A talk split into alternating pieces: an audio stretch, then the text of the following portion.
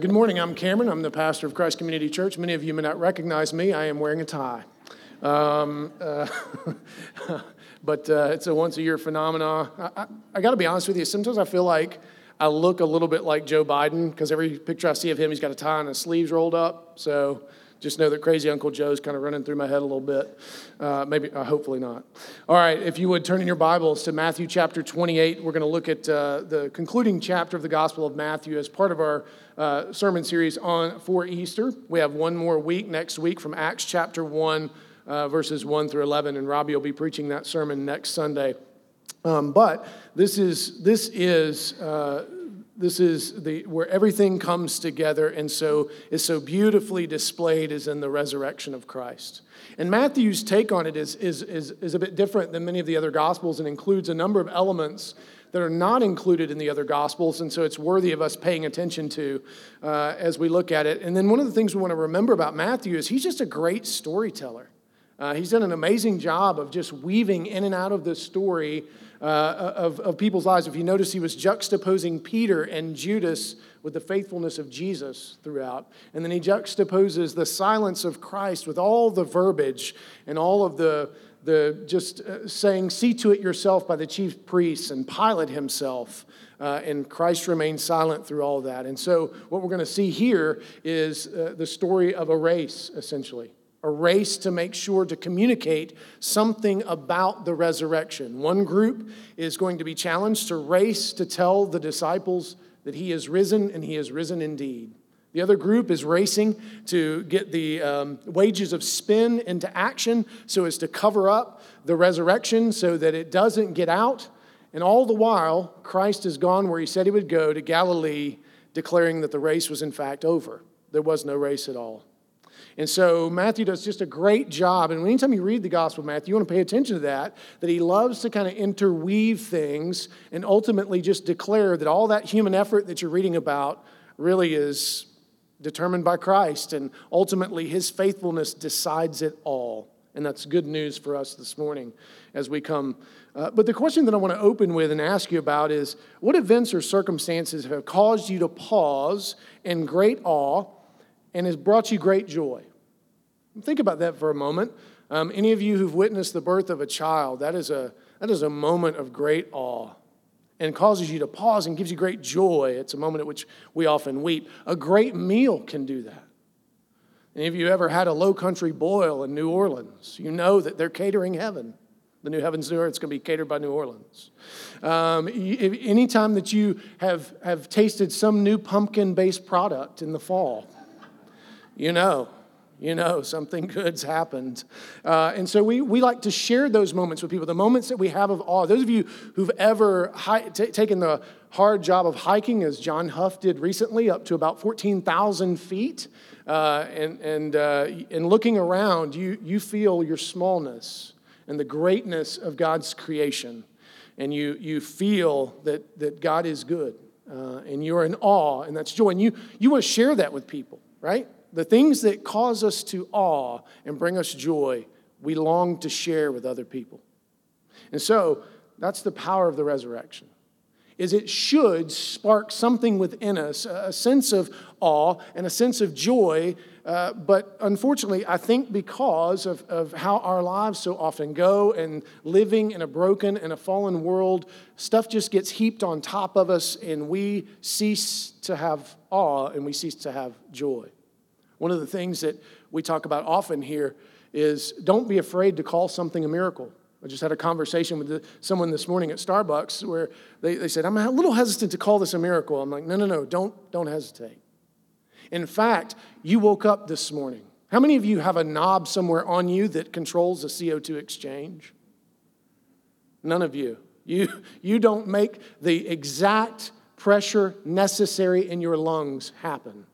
You don't make the exact pressure necessary to circulate blood from your heart down to your feet. And some of you may be saying, yeah, but it's running a little slow. Well, that's because you're running that high test stuff. I mean, that's the stuff you eating is doing that to you.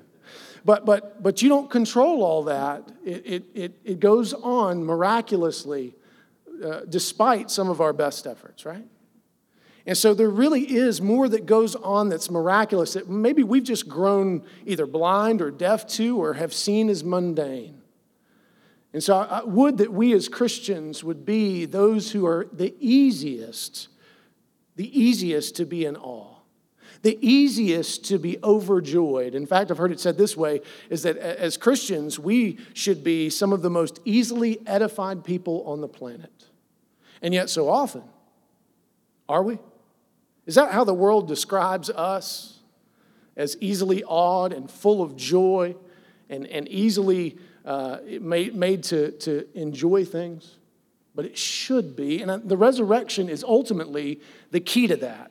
And so often I think that's the danger of Easter, isn't it? Is that we kind of only talk about the resurrection seemingly once a year. No, hopefully we're thinking about it and living in it and living it out year round.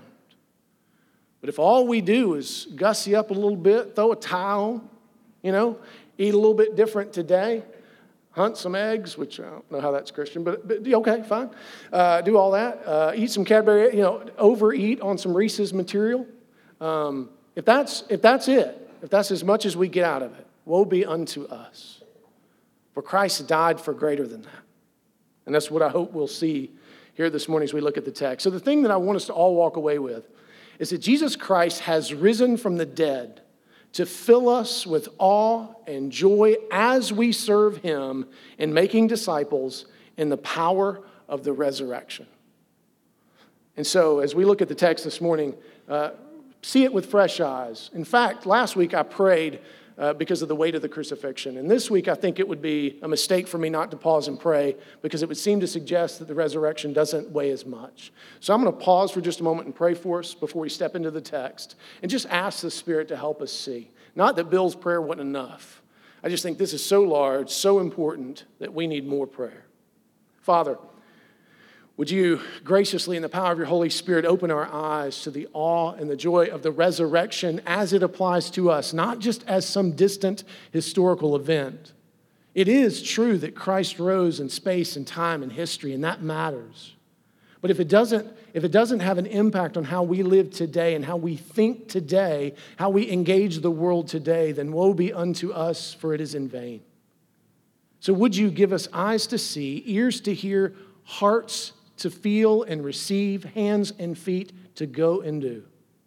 As a result of the resurrection of Jesus, would you help us to see the miraculous that is breaking in all around us and in us? In Christ's name, amen. All right, if you would give your attention to the reading of God's word, this is Matthew chapter 28, verses 1 through 10. Now, after the Sabbath, toward the dawn of the first day of the week, Mary Magdalene and the other Mary went to see the tomb. And behold, there was a great earthquake, for an angel of the Lord descended from heaven and came and rolled back the stone and sat on it.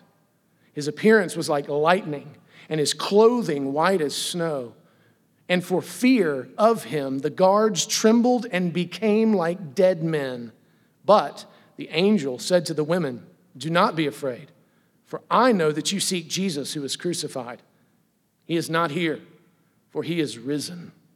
As he said, uh, he is risen as he said, Come, see the place where he lay.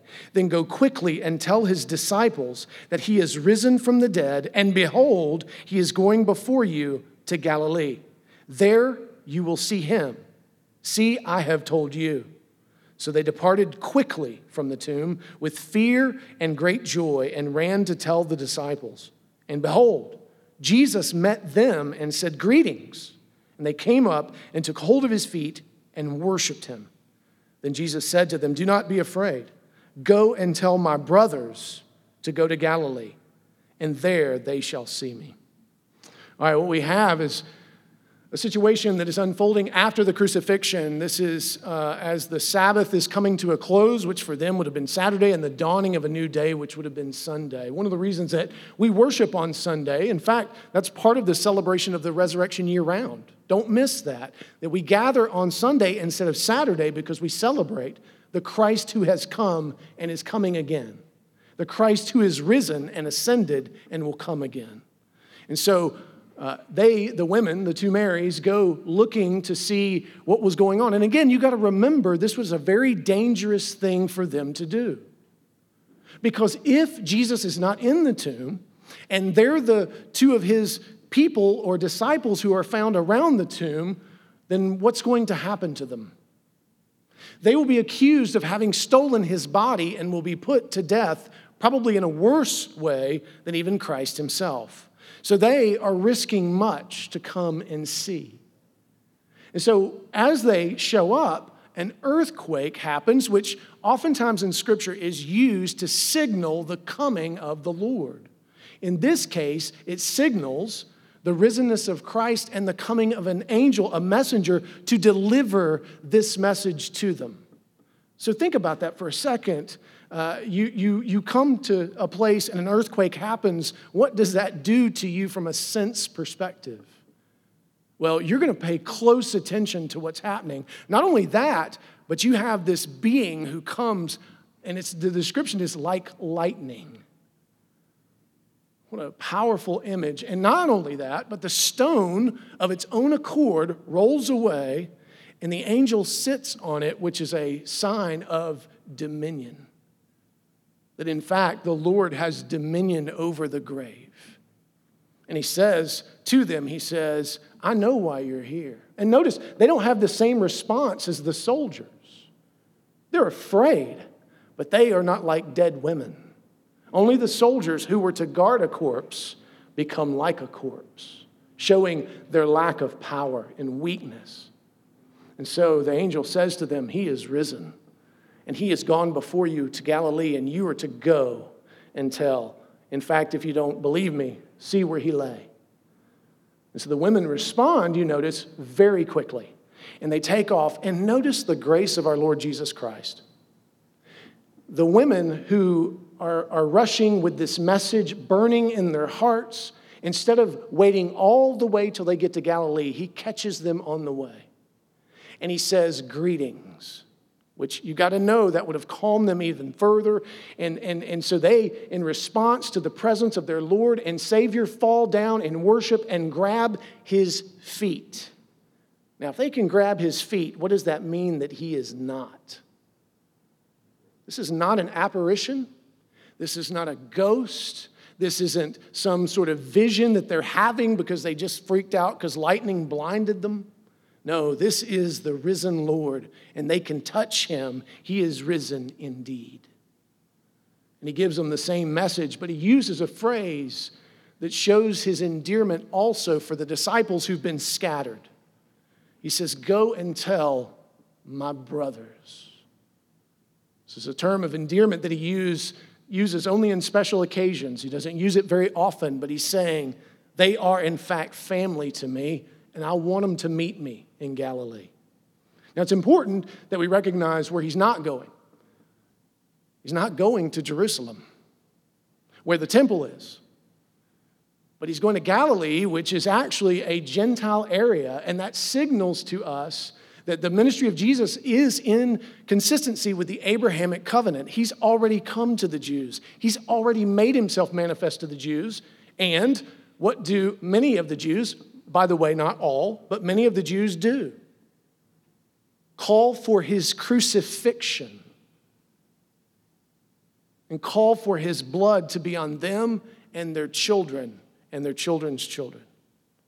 Which is interesting, the language that Peter is going to use at Pentecost when he says, This is for you and for your children and your children's children.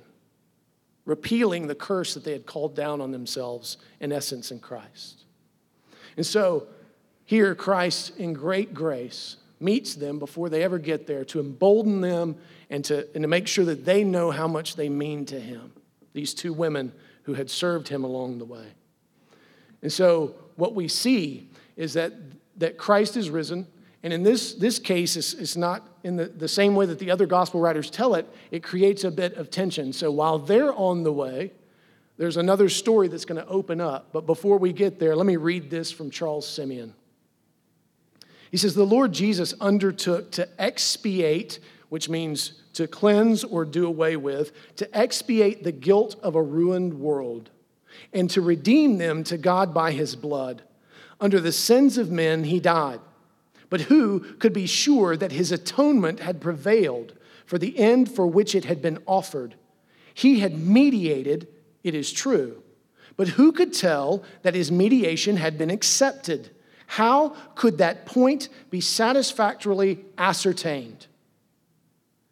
His resurrection proved it beyond a shadow of a doubt. Now, what are the wages of sin? And if Christ doesn't rise from the dead, then what is he? Guilty.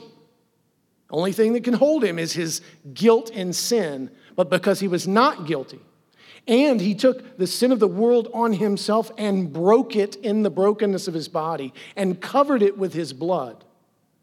That means that he can be, rise from the grave not guilty. And so, for him to be resurrected is a grand declaration that echoes throughout all eternity that Christ is not guilty and that he is King and Lord over all things. Praise be to God. So, the question that I have for us is what are some ways that Jesus' resurrection have sparked awe and joy in you?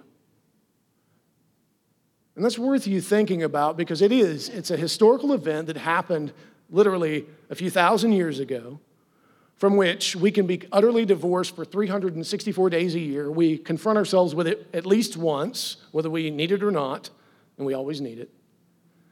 Um, so, how is it impacting you? Well, some of the ways that I've seen it. I've seen it impact those who are walking in darkness. They're so broken and they are so um, bedeviled. They are so um, confused and blinded by sin. And you see the moment when the Holy Spirit, or, or the effects of the moment when the Holy Spirit comes into their heart and shows them whether it's they become a Christian for the first time or they're a Christian who has long lost their way and find their way back. The Lord granted me this opportunity uh, this past Christmas, there, uh, and I've shared this before, a young man who I was friends with from a time when I served as an interim down at uh, Four Corners Church down in Newnan.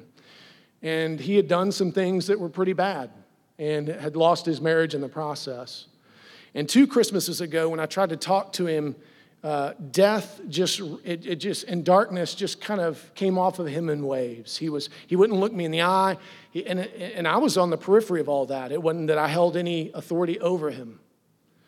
And uh, he was so broken and it was just it just it just reeked at this christmas through the work and the power of the holy spirit and the resurrection occurring in and through his heart he was a very different man you could see life in his eyes. It was like there was a light shining from within him. I've seen it many times doing work at the rescue mission. When someone uh, takes hold of the gospel, you can see the light shine in their eyes. You can also see it when it goes out.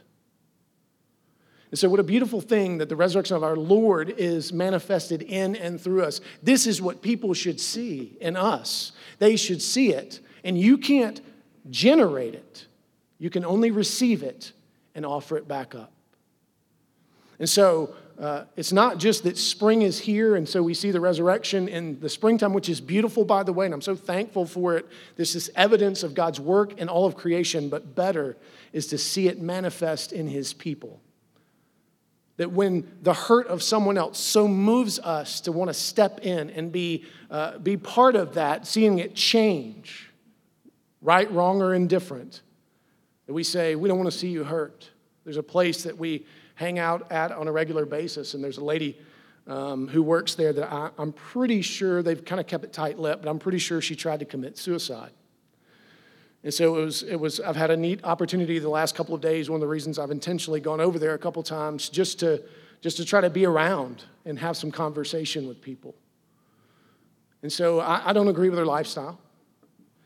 Um, she, she, she's, she's a lesbian. Uh, I don't ag- agree with some of her reasoning on things. However, no one should hurt so much that they would want to die. And no one should ever be so alone that they think there's no one who cares whether I live or die.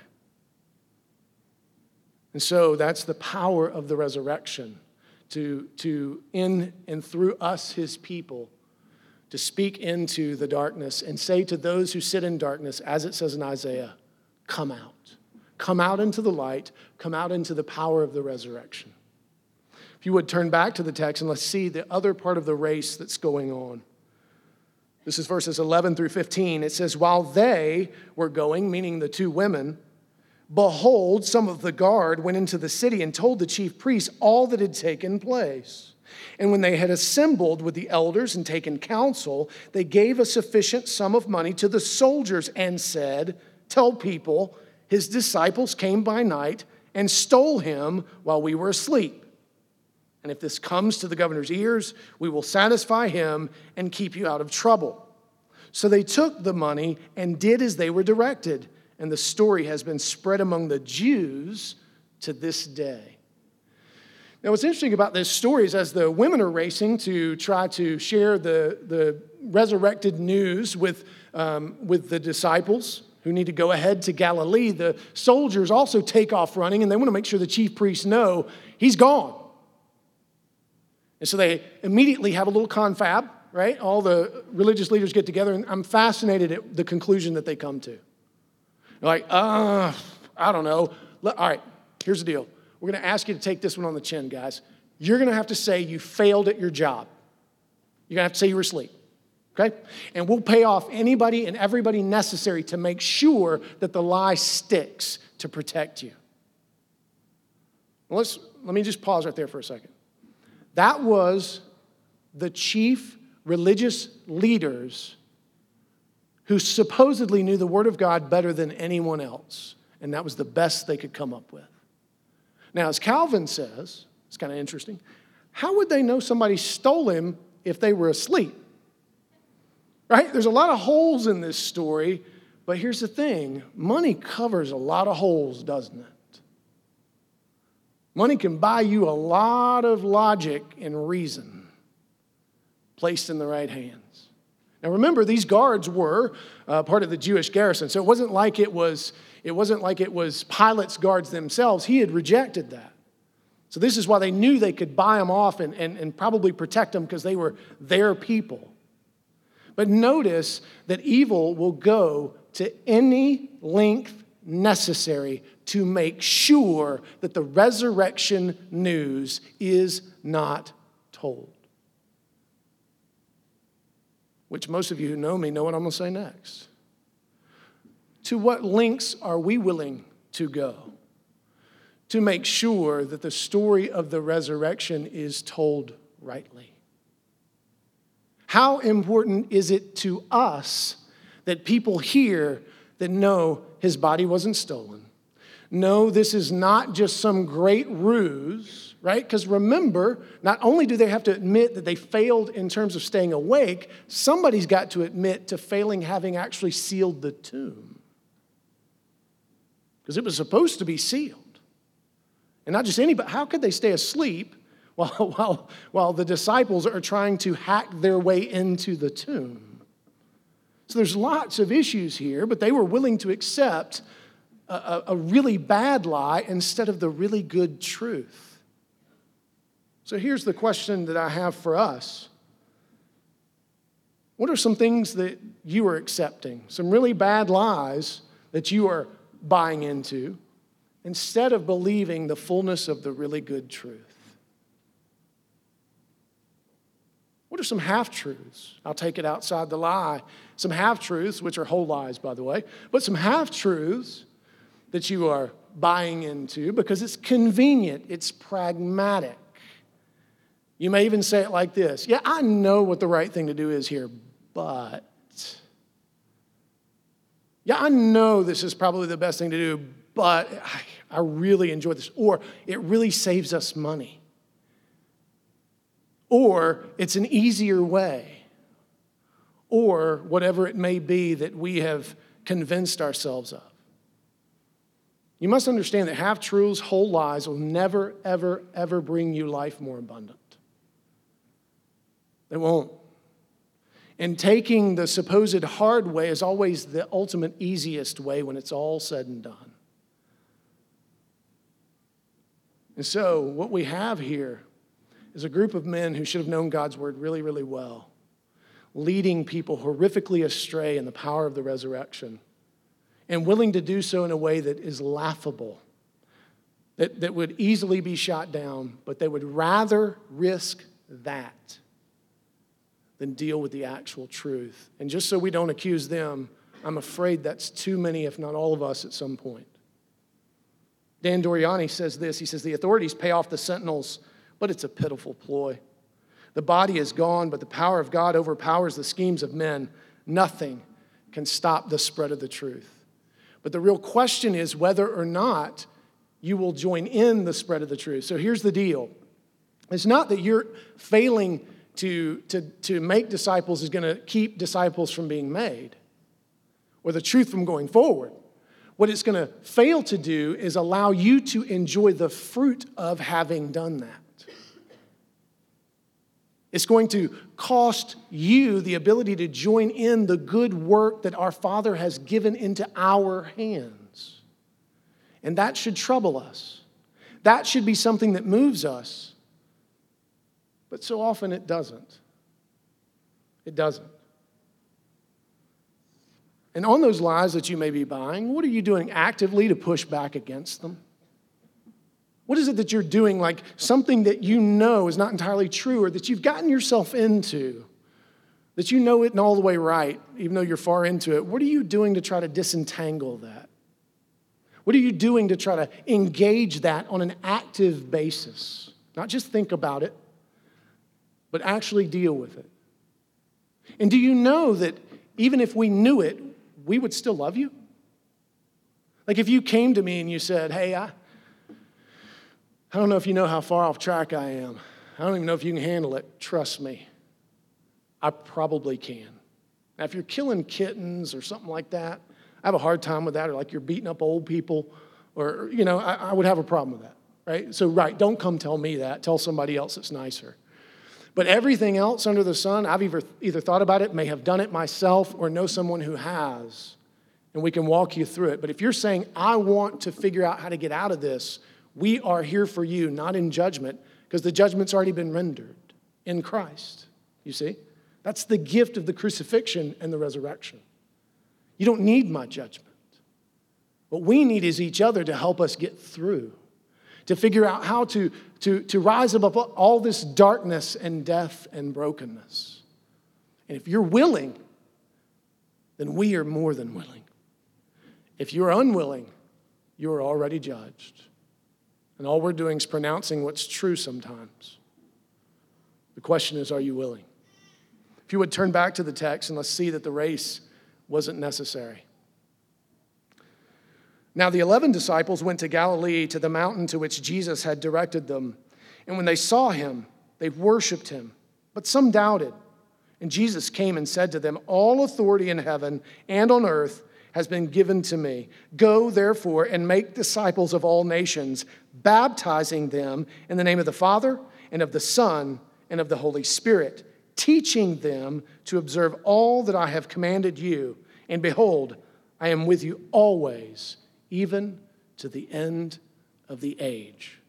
And we have here is the Great Commission, which is just a restatement or a furthering of the Abrahamic covenant itself, if you're paying attention to those kinds of things. It's also a, a, furthering of the cultural mandate that was given to Adam and Eve.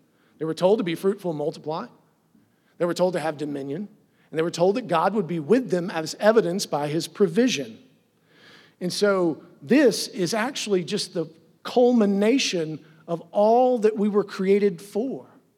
So here's the thing when you don't participate in the making of disciples at some level, you are failing. Listen to me, every single one of you are failing to do and, and participate in what you were created to do and participate in. And none of us has an excuse. Now, let me let you off the hook a little bit. Are we all called to go to Iran? I got at least one no, and that is correct. Not to my knowledge, we're not replanting Christ Community Church as Christ Community Tehran. Okay? Uh, are we all called to go to China or Myanmar or Morocco or the really bad neighborhoods in France nobody wants to go to or Sweden? or Canada for that matter, or Michigan. Sorry, Joe, Emily. You're, you're safe now in Acworth, Georgia.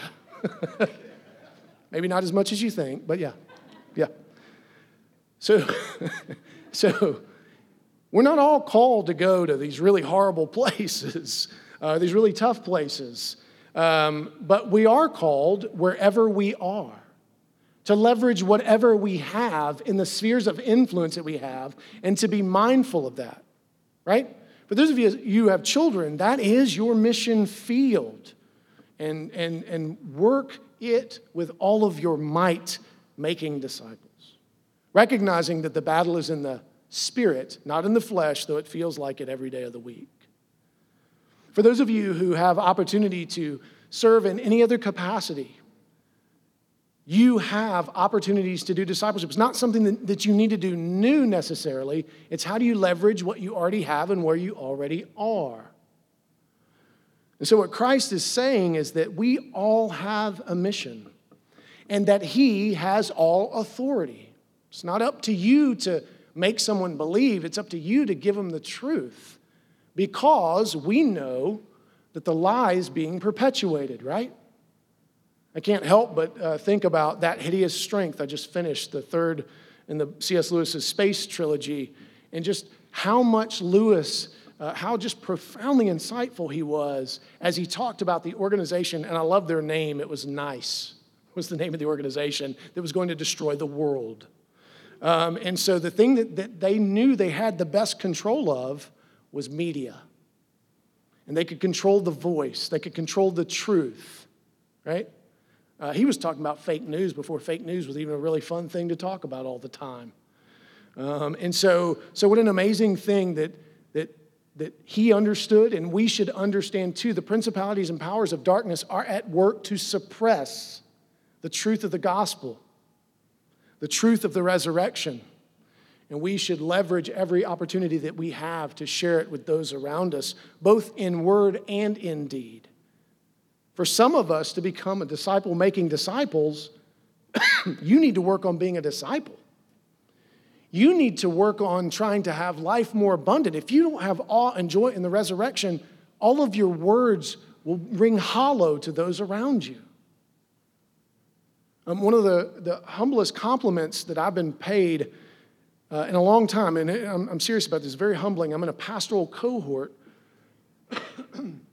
And one of the guys told me, he said, Man, he said, I just want you to know how much we appreciate how willing to be transparent you are. And it has put all the rest of us at ease because you are so at ease in union with Christ that we are able to be honest, whereas we've had no other place to do that before as pastors. And if that's my contribution to that group, then amen. And would that we all would be so comfortable in our union with Christ that people around us would see joy and awe and excitement over the things of the gospel, such that they would say, something there. And all of us look different, right? Susan's excited face. You ready? Susan, really angry. You ready? it's more variance than that. However, uh, she has, uh, you're not just going to notice it as much, right? That's fair. that police escort I needed last week, I'm going to need it again this week. But with me, you, you, you see it pretty quick, right? You can tell, like, my displeasure is an unhidden, I, have tried, uh, and I'm miserable at it. I can't do it. That's why I don't. Any of you are like, let's play like poker. I, will there's no way. I can't. I'll get, if I see two cards that look alike, I'm going to get really excited. Uh, and, and, and oh, yeah, I just can't. I can't keep it, right? I'm terrible at surprises. I'm terrible at the whole thing just because I can't hide my emotions.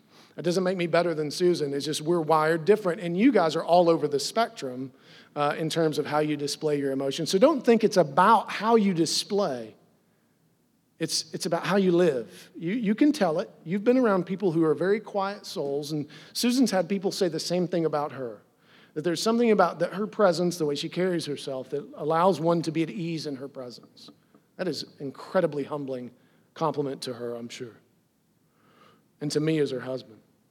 And so um, we, we have an opportunity to push back against the principalities and powers of darkness that are trying to declare that God is, in fact, dead if he ever existed in the first place.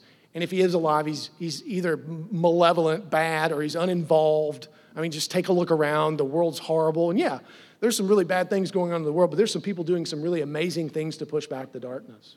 And the media is never going to tell you about that because it doesn't sell and you don't buy it. We don't click on that kind of stuff, right? Um, the see what happens next is always something hopefully horrible, right? You know, car flips eight or nine times. See what happens next as people are ejected from the car. Like, I don't know. I don't need to see what happens next. And so we don't even like good news. And so it's on us too, right? And so, how can we walk in light of the resurrection? How can we be disciples who make disciples? It begins with the awe and the joy that's in us. Some of you will have great opportunities with many, many people. Some of you much more limited. It doesn't matter. Remember, all of heaven breaks out in a party when one lost sheep comes home. Also, remember, there's another giant party coming in which all the lost sheep are going to be invited called the marriage supper of the Lamb, and we're going to, we're going to get down for eternity. And what an amazing thing. And praise God that we will have joy and awe. Might we should practice a little bit between the now and the not yet. Listen to what Mark Ross says about this passage. He says Matthew's final narrative, meaning chapters 26 through 28, has no concluding discourse. That is because we are to provide the final discourse. We who are disciples are to make disciples of all the nations, teaching them to observe all that he has commanded. It is a daunting task that he gives us, but behold, his power, meaning all authority in heaven and earth, and his assurance, meaning all the days to the end of the age, are more than sufficient to guarantee our success. Thanks be to God. So, what story are you sharing with those in your various spheres of influence? How is the beauty and the power of the resurrection shaping the story you're telling? You need to think that through. Every single one of you. No, nobody's off the hook. You don't, you don't get to say, yeah, but he's, he was just talking to the 11 there. I mean, I just think that was kind of a localized, one and done deal. No, Paul actually picks it up and says, You are ambassadors of reconciliation. Ambassadors of what reconciliation? This one. The same charge is for us as it was for them. The question is, what will we do? So, what story are you telling with your life? It's worth thinking about. And if you say, I just don't have any awe or joy over the resurrection, I just don't. That's an honest confession and amen. Amen that you could confess it. Now, what are you going to do with it? Are you going to carry that before the Lord and say, All right, I know I should, but I don't know how. And I'm going to pray. I'm going to ask the power of the Holy Spirit to bring this to fruition in my life. So often we don't even pray for that because we're scared of that prayer. We kind of like the devil we know, kind of like the current level of, uh, uh, of, of ineptitude that we're kind of operating at, right? That low bar, keep it low. Let's just not get crazy up in here. We don't have enough seats for all that. We don't want to do two services. We don't want to plant more churches. It's complex. And so, instead of actually praying something that could prove Christ miraculous, prove Christ faithful, prove God loving. We instead keep our hands over our mouths.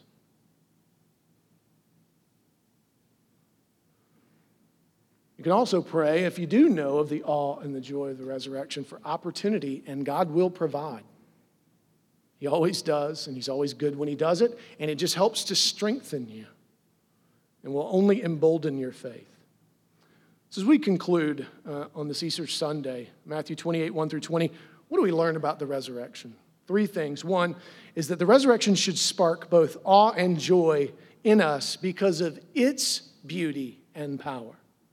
Two, that it will result in the world crafting lies to suppress its beauty and power. And three, that the resurrection charges us all to be disciples who make disciples in its beauty and its power. Listen to what Charles Spurgeon says. He says, Let us be on the watch for opportunities of usefulness. Let us go about the world with our ears and our eyes open, ready to avail ourselves of every occasion for doing good. Let us not be content till we are useful, but make this the main design and ambition of our lives. I don't know that I can add anything better to that, so let's pray. Father, thank you that Christ is risen and he is risen indeed.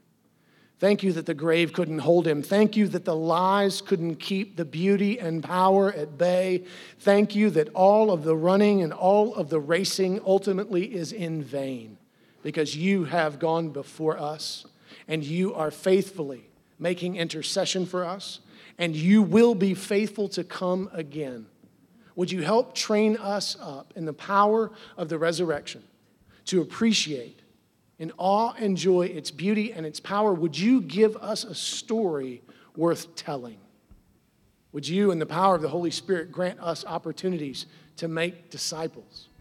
Would you grant us opportunities to be disciples who are easily edified?